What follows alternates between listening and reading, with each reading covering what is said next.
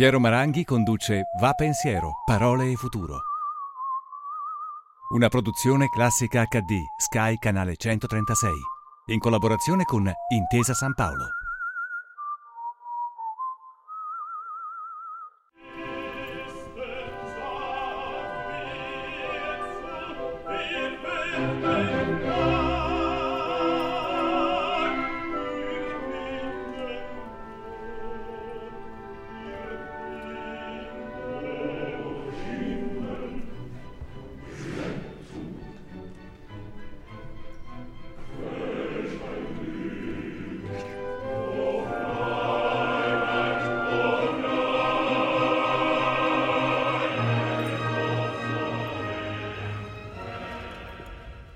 Telespettatrici, telespettatori, quest'anno la pandemia ci ha tolto molte cose, ma a noi appassionati dell'opera ne ha tolta una in più, lo spettacolo del sette dicembre, l'inaugurazione della stagione del Teatro alla Scala.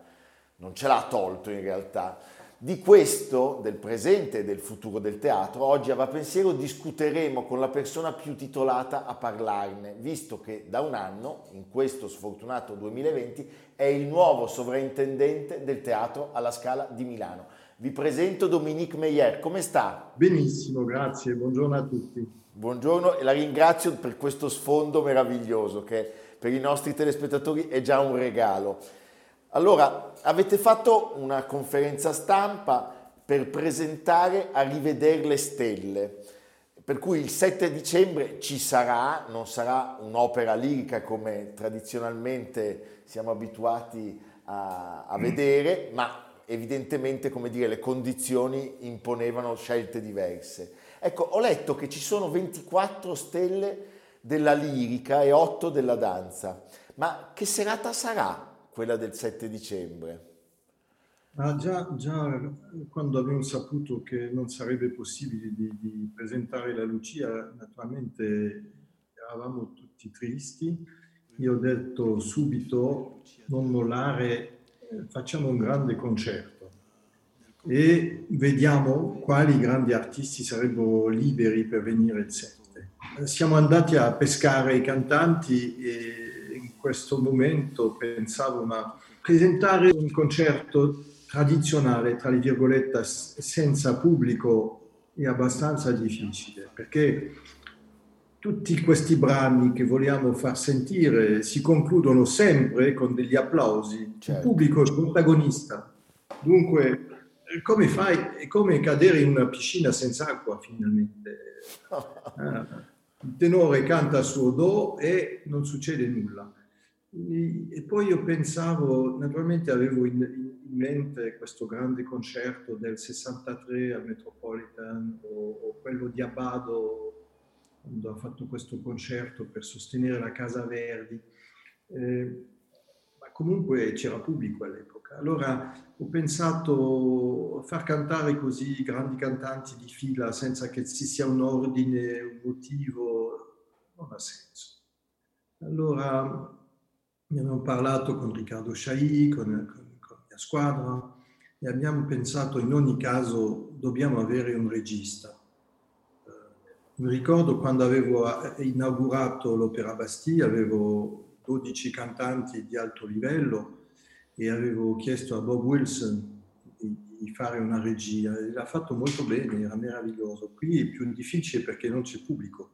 Quindi abbiamo pensato a Davide Livermore perché lui è in grado di ricreare uh, un ambiente uh, usando anche dei, dei mezzi moderni, non facendo soltanto entrare e uscire dei cantanti di fronte, di fronte a un'orchestra, eh, ma comunque di raccontare qualcosa sulla storia dell'opera, sulla sua significazione. Quindi diventa un'altra cosa, diventa certo. Un discorso sull'opera. Poi, poi ho chiesto anche di far cantare pezzi importanti che hanno tutti in comune la capacità di creare delle emozioni diverse, come all'opera, no? Perché l'opera fu inventata da gente che, che voleva mettere in musica più, la più grande varietà possibile di affetti. Questo è il senso dell'opera, creare emozioni. Quindi abbiamo voluto avere i migliori ambasciatori della, della,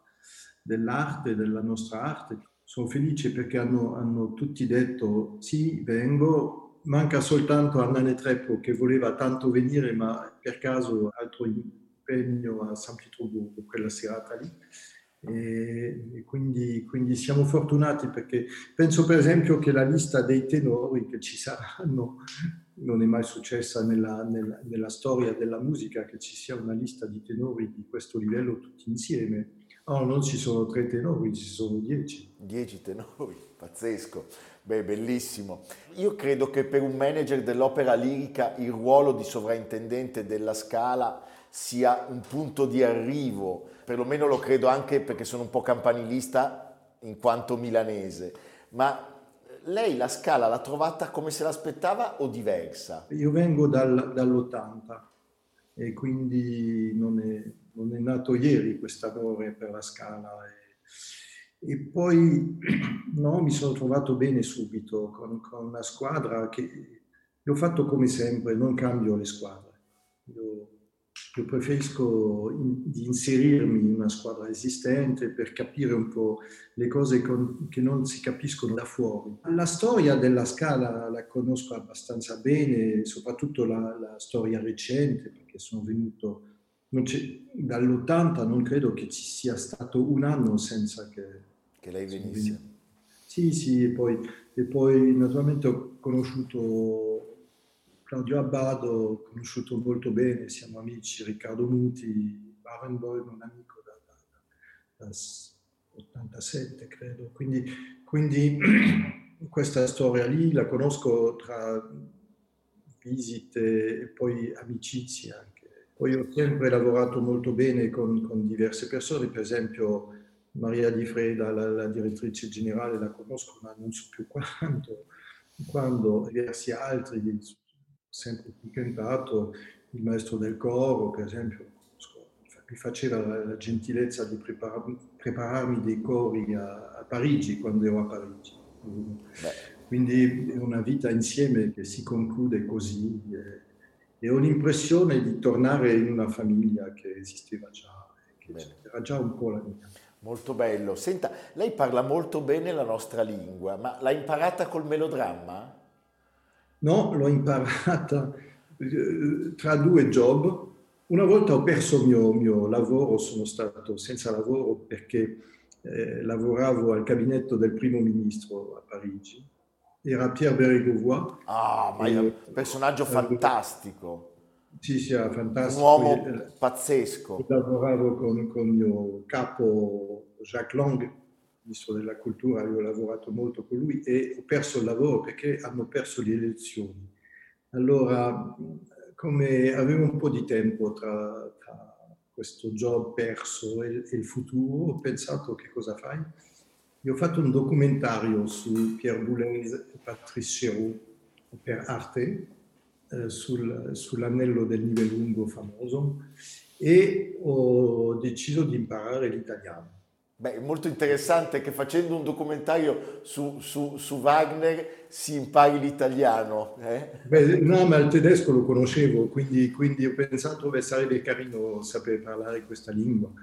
Eh, conoscevo naturalmente un po', un po' i testi, i testi d'opera, ma se, se vai in città parlando con elementi dell'Aida o del Falstaff ti fanno un po' una, una figura strana. Allora, allora io ho comprato un sistema con una, una mini cassette e, e un libro e l'ho imparato.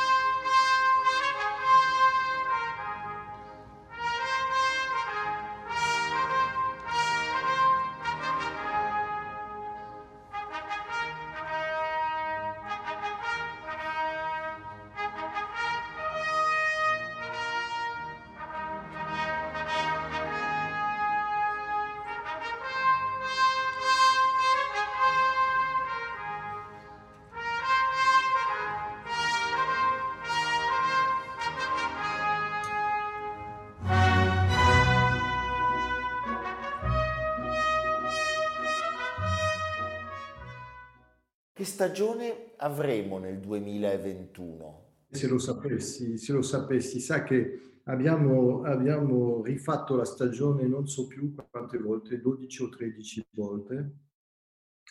Adesso mi sono fermato un po', per essere sincero, perché ho, ho deciso di concentrare tutta l'attività su, su il sette dicembre, perché è una cosa enorme, difficile, e voglio concentrare tutta, tutte le forze della Scala su questo evento. E poi nell'intervallo avremo un nuovo D P C M e sapremo un po' di più quello che possiamo fare e non fare. Certo. Uh, io, io sto s- sempre cercando la sintesi tra i due emisferi del cervello. Da una parte la, il nostro problema della Scala, la nostra volontà di andare avanti, poi dall'altra parte la consapevolezza della, della situazione generale. Abbiamo da una parte il desiderio di, di fare il nostro mestiere normalmente, dall'altra parte vogliamo, diciamo, gestire tre cautele. Una che è la cautela della salute dei dipendenti, che è una priorità. La seconda è la cautela della, della situazione finanziaria del teatro. E poi la terza, la cautela artistica, quindi non mollare, non fare cose per farli, ma fare le cose soltanto quando le condizioni sono riunite. È difficile, eh? Perché capisco l'impazienza, il desiderio, ed è bello, ma comunque noi dobbiamo cercare di trovare un equilibrio tra questi pensieri. Lei ha detto in una conferenza: le nuove generazioni non hanno un approccio spontaneo eh, che vada verso l'opera. E purtroppo è, è vero, è un, è un tema che sentiamo tutti in maniera molto forte. Ecco, che cosa si può fare secondo lei per modificare questo approccio? Onestamente, io ho il mio punto di vista, ma non, non sono sicuro di, di, di avere la verità in tasca. Io penso che da una parte dobbiamo essere più semplici. Io mi stufo di sentire sempre questo discorso: l'opera è una cosa per gente educata, gente preparata, eccetera, eccetera. Quindi già mettiamo, mettando l'opera su, su un piedestale, a volte ho l'impressione che alcuni vogliono mettere se stesso su, sul piedestale. Cosa succede? La gente si allontana, la teniamo a distanza. Io penso, comunque l'ho detto prima, i primi, i primi compositori volevano mettere eh, in musica la più grande varietà degli affetti. Quindi, mettendo degli affetti in causa, volevano provocare delle emozioni, tutte le emozioni. Eh, la paura, l'amore, tutto esagerato. Per esempio, quando si prende il Don Juan di, di, di Molière, la famosa scena tra Don Juan e il commendatore. Dice il commendatore: «Donne-moi la main», l'altro risponde: «La voilà, finito». Quando si fa il paragone col Don Giovanni di Mozart, con questa scala di emozioni, eh, di tensione, alla fine si esplode. Dura tre minuti, quattro minuti, è una cosa fantastica. Quindi è la forza di questa combinazione di, di testo e di musica che, che, che provoca queste emozioni. Questa emozione si può prendere anche una persona non preparata. Assolutamente, sono d'accordo. E io, per esempio, la prima opera che ho vista, sono entrato per desiderio di vedere quello che succede in casa di opera, era, era al Palais Garnier, ho visto Parsifal. Non è, non è forse il pezzo a cui si penserebbe per fare un indizio, mi ha, mi ha preso. Ho dedicato la mia vita a quest'arte perché questo dannato Parsifal mi ha preso così per sorpresa. E io penso che tutti, tutti, hanno una corda nascosta che vorrebbe forse vibrare se veniva in contatto con la nostra arte. E io penso che dobbiamo, dobbiamo, dobbiamo essere più semplici, eh, smettere di metterci su un podio, eh, far vivere la musica, la dare, far venire i bambini. I bambini, per esempio, adorano l'opera. Naturalmente ci sono delle regole. Non si deve portare un bambino in un spettacolo di quattro ore. Assolutamente. Eh, all'inizio venti minuti, venticinque minuti, è come la cosa della torta. Meglio andare via con ancora un po' di desiderio per un'altra fetta, piuttosto che di stufare dopo aver mangiato cinque fette. Io, io lo vedo così. Siamo semplici, apriamo le porte, facciamo tutto quello che possiamo con le medie. E poi smettiamo di parlare del, della nostra arte come un'arte riservata a una minoranza. Dobbiamo aprire le porte, le finestre, tutto, parlarne semplicemente. Io penso sempre che, che anche dal punto di vista della, della situazione del canto, per esempio, faccio molti con, concorsi di canto, molti perché mi piace. Lo so, il nostro pubblico lo sa perché ne abbiamo trasmessi alcuni. E allora, sono sempre commosso da una cosa. Io leggo i curriculum dopo, perché voglio essere libero di sentire, di vedere, ma li leggo. E che, che cosa vedo? Vedo che la grande maggioranza dei giovani che vogliono cantare non escono da famiglie ricche, potenti, che hanno tutte le conoscenze. Nascono in famiglie semplici. Ed è bello così. Quindi anche in un terreno in cui non si penserebbe che si, si possa uscire un fiore, nascono dei fiori, perché il, il canto è la cosa più semplice.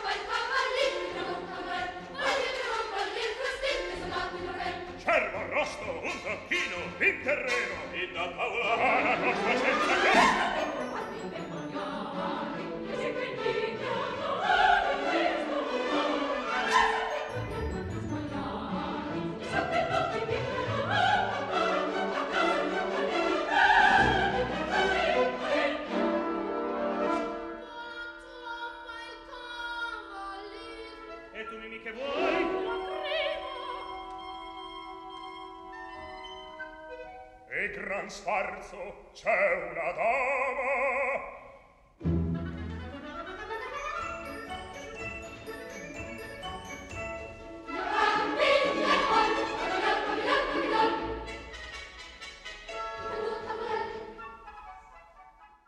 poi finirei dicendo una cosa. Il dolore di, della nostra società è che non si canta più nelle famiglie, nelle scuole. Il piacere di far uscire un suono dal stesso corpo, penso che è una cosa che si debba curare, far cantare in gruppi, anche soli. Prima si cantava negli alberghi, si cantava nelle scuole, si cantava in piazza, c'erano dei gruppi. Che piacere è il canto. Dobbiamo ridare questo, questa opportunità ai bambini, cantare insieme. Bellissimo, la ringrazio, bellissimo.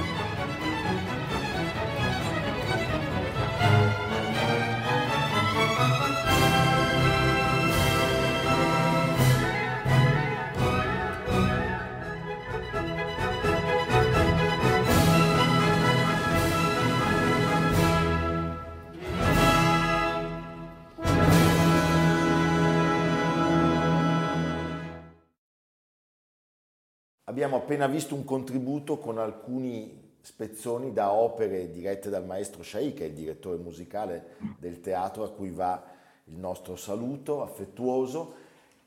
E il maestro ha alternato delle scelte, diciamo, più popolari, se vogliamo, anche a dei titoli che a tutta prima non sono, per esempio, i titoli del sette dicembre. Ci sono, per la prima volta abbiamo visto l'Attila, abbiamo visto la Giovanna d'Arco, l'Andrea Chénier essere il titolo inaugurale. Come sarà la Scala di Meyer con Chailly? Eh già abbiamo trovato dall'inizio una bella intesa, eh, siamo messi d'accordo, abbiamo preparato già molti progetti. Diciamo che un, un progetto che nasce bene risulta di un desiderio del direttore musicale, naturalmente nasce dalla possibilità di trovare un cast che sia a livello. Eh, questo per me è una, una, un elemento molto importante, perché ehm, naturalmente a volte si può sognare di fare un'opera o un'altra, alla fine se non ci sono cantanti di primissimo livello allora si deve rinunciare, perché alla fine finisce male. Vorremmo naturalmente aprire un po' di più, eh, da una parte al barocco italiano. Io adoro Handel, ma io ho fatto trentanove produzioni, io ho quaranta, non mi ricordo più. Sì, sì, sì. Credo di avere il record del mondo. Ma, ma venendo qui, naturalmente è facile fare un Handel. La gente lo conosce, l'ama, eh, ci viene, ma non dobbiamo dimenticarci che, che l'opera è nata in Italia, è nata prima, e che città come, come Napoli, per esempio, Venezia, sono Roma sono stati dei centri importantissimi per quanto riguarda l'opera, la storia dell'opera. Quindi io, io vorrei portare un po' di, un po' di, di cibo napoletano e veneziano e romano dei primi tempi della storia dell'opera. Poi, poi naturalmente dall'altra parte anche grandi, grandi, grandi opere contemporanee. A volte abbiamo già lanciato due o tre progetti di, di opere nuove a compositori italiani, e poi vorrei far vedere dei classici del, del nostro tempo, perché ci sono, ci sono opere che hanno un successo mondiale, quindi sarebbe bello di presentarli anche qui. E poi naturalmente tra questi, questi due punti, prima di tutto, anche se difficile, più difficile qui eh, in altri paesi, fare il repertorio italiano. Perché più difficile? Perché naturalmente eh, avete visto tutto, avete un'opinione su, tu, su tutto, e quindi eh, abbiamo tutti questa, in comune questa malinconia per quanto riguarda il passato. L'erba era più verde prima, ma comunque dobbiamo fare... Con, tutti, con tutte le difficoltà. Io a Vienna mi sono trovato in una situazione un po', un po' equivalente per quanto riguarda il repertorio tedesco, perché lì viene aspettato Richard Strauss e, e Wagner, eccetera, eccetera. E non si scherza, è simile a fare Don Carlo qui alla Scala, fare la Valchiria a Vienna o, o Ariadne auf Naxos. Lì proprio il Rosenkavalier si tocca l'anima, quindi, quindi è più pericoloso, perché tutti hanno un'idea molto precisa del cast ideale, eccetera, eccetera. Ma comunque io penso che si debba affrontare questo, questo grande repertorio italiano, anche se più pericoloso. Ci saranno dei fischi, naturalmente, non so, e ci sono preparato. Ma comunque è nostro dovere. E poi a volte c'è una fata che ci aiuta. Per esempio a, a Vienna ho fatto Wagner e Strauss con una generazione francamente fantastica di cantanti. Qui negli anni settanta non si poteva che sognare. A oggi c'era una generazione nei dieci anni passati strepitosa, eh? Con la Stemme, con Wood, con Schager, con, con Nilun, tutti questi grandi cantanti, la Waltraud Meyer, eccetera, eccetera. Quindi si poteva. E qui io vedo comunque che c'è un rinascimento. E quando si segue lo sviluppo delle generazioni nu- nuove, si pensa che avremo delle belle serate nel futuro, se siamo capaci di sentire veramente quello che succede. Non col filtro della, della malinconia del passato, ma comunque con, con un orecchio onesto e, e che sia capace di capire quello che, che succede. Sono, sono d'accordo con lei. Eh, abbiamo un breve contributo.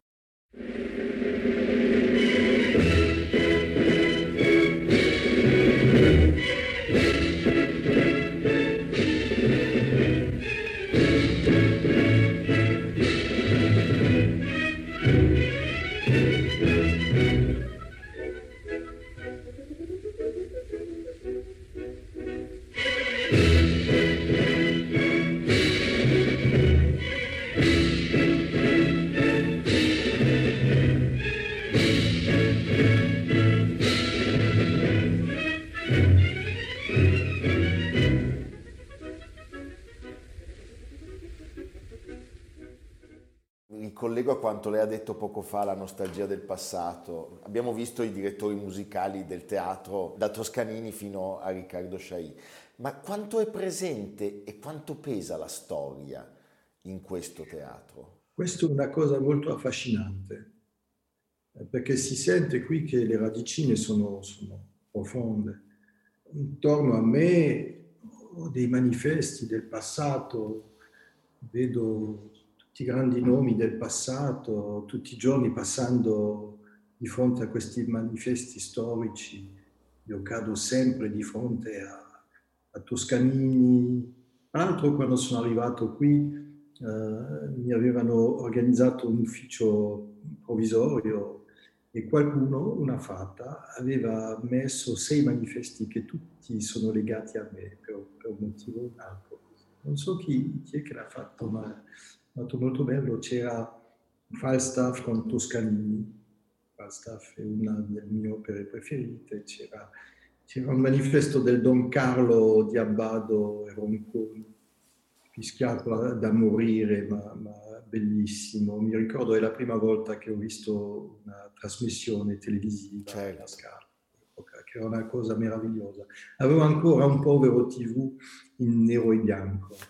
E, e poi c'erano altri manifesti che tutti hanno, che sono collegati così. E naturalmente sei impressionato di questa, di questa presenza del passato, comunque anche se abbiamo molto, molto rispetto per questo passato, a volte lo dobbiamo dimenticare un po', perché a forza di far vedere soltanto immagini del passato, a volte l'impressione che diamo meno importanza agli artisti attuali. E io vivo nel tempo attuale. Naturalmente a volte io ho una, una, una collezione di, di dischi enorme, quindi a volte vado a cercare un po' di Toscanini, un po' di, di, di De Sabata, un po' di Votto, un po' di... Naturalmente sono appassionato di questo, ma comunque noi viviamo nel periodo attuale, certo. Poi eh, dobbiamo riservare nostra forza a, a difendere la nostra opera nel momento attuale. Questo è il nostro compito, penso, perché siamo sempre tutti a litigare l'uno contro l'altro. Io litigo poco, dire, perché ho l'impressione che do- dobbiamo fare squadra a tutti quelli che amano l'opera, i spettatori, i giornalisti, i colleghi, i direttori, i direttori musicali, i cantanti. Dobbiamo fare corpo in modo di, di difendere quest'opera che è molto fragile, che è in difficoltà, attaccata con questo virus, da questo virus in questo momento, ma attaccata da movimenti di società più profondi di questo virus, perché l'attacco non ha iniziato ieri. L'arte non è, non è puro divertimento, è qual, qualcosa altro, è una cosa che ci tocca profondamente, anche se non sei preparato, tocca a tutti, ma è una cosa molto più profondo, profonda che di passare due ore simpatiche a godersi, godersi un'opera. Quindi dobbiamo fare squadra, dobbiamo accettare di vivere oggi, di dimenticarci quando vediamo un tenore attuale, quelli che abbiamo amati negli anni settanta o sessanta. Poi dopo si può tornare ai suoi dischi, ai suoi ricordi, naturalmente o, o, io lo faccio anch'io, ma comunque dedicarsi più al, al periodo contemporaneo. Ecco, lei ha usato un'espressione meravigliosa, ha detto che lei brucia per l'opera, che trovo sia una cosa che rende molto bene anche i discorsi che abbiamo fatto. Mi dice tre opere per cui lei brucia, tre titoli? Aiuto, saranno gelose tutte le altre. Beh, diciamo un, un'opera in tedesco. In tedesco sarebbe la Valchiria. Io ho avuto la fortuna a Vienna di fare tredici volte l'anello completo, poi alcune Valchirie aggiunte. È una cosa che mi prende e che non mi lascia. Anche Fidelio, anche la versione originale di, di, di Fidelio, anche questi, tutti questi Strauss. Io ho adorato fare La donna senza ombra, che è un'avventura strepitosa. O, o di, di, di avere questa malinconia che ti prende sempre facendo Rosenkavalier. Certo. In cambio sono fedele a diversi contemporaneamente. Un'italiana, non lo so, forse Don Carlo. Don Carlo Falstaff, non so. Boccanegra. È difficile. Difficile, ma è difficilissimo, è una domanda è impossibile. Poi direi anche una, un'opera forse barocca. A Parigi ho fatto duecento opere barocche, quindi a maggioranza italiane naturalmente. O per esempio, per esempio l'Incoronazione di Popea o la Calisto di Cavalli. Mi ricordo anche di un'opera eh, sconosciuta ma fantastica di Cesti, l'Argia. Era l'epoca in cui non c'era ancora questo distacco tra serio e comico, era tutto misto. Certo. I, pers- i personaggi seri che, che fanno cose serie, ma dopodiché gli altri personaggi ci dicono ma forse non è così serio. Io, io ho adorato, è molto moderno questo modo di, di fare di questi, questi artisti del, del Seicento. Adoro questo. Senta, in che cosa è diverso, lo, le chiedo di spiegare, il teatro da cui viene la Staatsoper di Vienna e la Scala? In che cosa sono diverse? Sono due mondi veramente distanti, poi chiaro fanno lo stesso mestiere. Ma prima di, di, di parlare di differenze direi... Ha detto che lei brucia per l'opera, che trovo sia una cosa che... rende molto bene anche i discorsi che abbiamo fatto. Mi dice tre opere per cui lei brucia, tre titoli? Aiuto, saranno gelose tutte le altre. Beh, diciamo un, un'opera in tedesco. In tedesco sarebbe la Valchiria. Io ho avuto la fortuna a Vienna di fare tredici volte l'anello completo, poi alcune Valchirie aggiunte. È una cosa che mi prende e che non mi lascia. Anche Fidelio, anche la versione originale di, di, di Fidelio, anche questi sono sei, sette, sette prove contemporaneamente, divertente, molto. Naturalmente si moltiplicano gli incidenti perché i problemi di gola, i problemi di influenza, tutto questo si moltiplica. A Milano qui già c'è una cosa che mi piace molto, è questo sistema di, di alta moda, insomma, che ogni progetto devi essere curato per sé, prende un lungo tempo di, di preparazione. Non dico che alla fine era divertente l'anno scorso perché durante la Tosca, qui c'era la Tosca Staatsoper, erano dei, dei piaceri diversi, qui c'era Luca Salsi, fantastico, lì c'era Brinterfell, fantastico. Beh, fantastico. E un altro mondo alla fine è lo stesso mondo. A me piace. Poi qui quello che mi piace è che non mi sono dimenticato gli anni passati a, a, al Teatro dei Champs-Élysées, in cui si faceva opera, ma si faceva anche musica sinfonica, musica da camera, balletto, eccetera. E qui ho ritrovato questo e sono, sono anche felice di, di tornare all'organizzazione di, di fare di questi, questi artisti del, del Seicento. Adoro questo. Senta, in che cosa è diverso, lo, le chiedo di spiegare. Tutto, tutti i grandi maestri, i direttori d'orchestra. Questi due teatri sono stati bombardati durante la guerra. Entrambi hanno fatto uno sforzo per ricostruire il teatro, qui molto più veloce. A Vienna, Vienna che era più distrutta e più povera naturalmente dopo la guerra, hanno messo dieci anni e non hanno potuto ricostruire il teatro come era. Quindi hanno fatto una sala nuova tipica degli anni cinquanta, che un bellissimo strumento tra l'altro. Qui naturalmente c'è la, c'è la bellezza della sala che, che è proprio straordinaria. Bellissimo, la ringrazio. Sovrintendente Meyer, io sono molto contento di averla avuta ospite a Va Pensiero. Le chiedo di lasciare al nostro pubblico uno spunto positivo per il futuro. Abbiamo passato in questi giorni, questo, questo periodo del Covid, molto tempo a rifare sempre i programmi, ma ho detto alla mia squadra: usiamo questo tempo per anticipare tutto quello che può essere anticipato. Quindi abbiamo lavorato per il futuro molto. E posso già garantire che avremo dei progetti meravigliosi con grandissimi direttori, grandissimi, grandissimi cantanti, grandi cast. Naturalmente arrivando qui in questa situazione trovo una stagione già fatta a metà o già fatta, poi... Poi eh, per tutto un tempo tutti questi, questi cantanti che, di cui abbiamo cancellato i contratti dobbiamo riprenderli dopo, quindi non ho questa libertà della pagina bianca. Vorrei dare un, un, un messaggio di, di, di positivo, di speranza.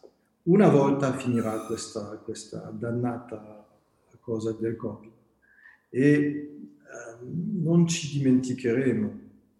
E vorrei dire che il pubblico è stato meraviglioso qui, perché tanti hanno rinunciato al rimborso dei biglietti per le recite annullate. Io non lo dimenticherò mai, perché alla fine, come l'ho già detto, facciamo parti, parte del, del, del stesso gruppo. Ci riunisce l'amore della musica, possiamo litigare, possiamo affrontarci, ma insomma siamo nella stessa nave e io ho chiesto alla mia squadra proprio di, di, di vedere dove si potrebbe portare la nostra nave un po' più tardi.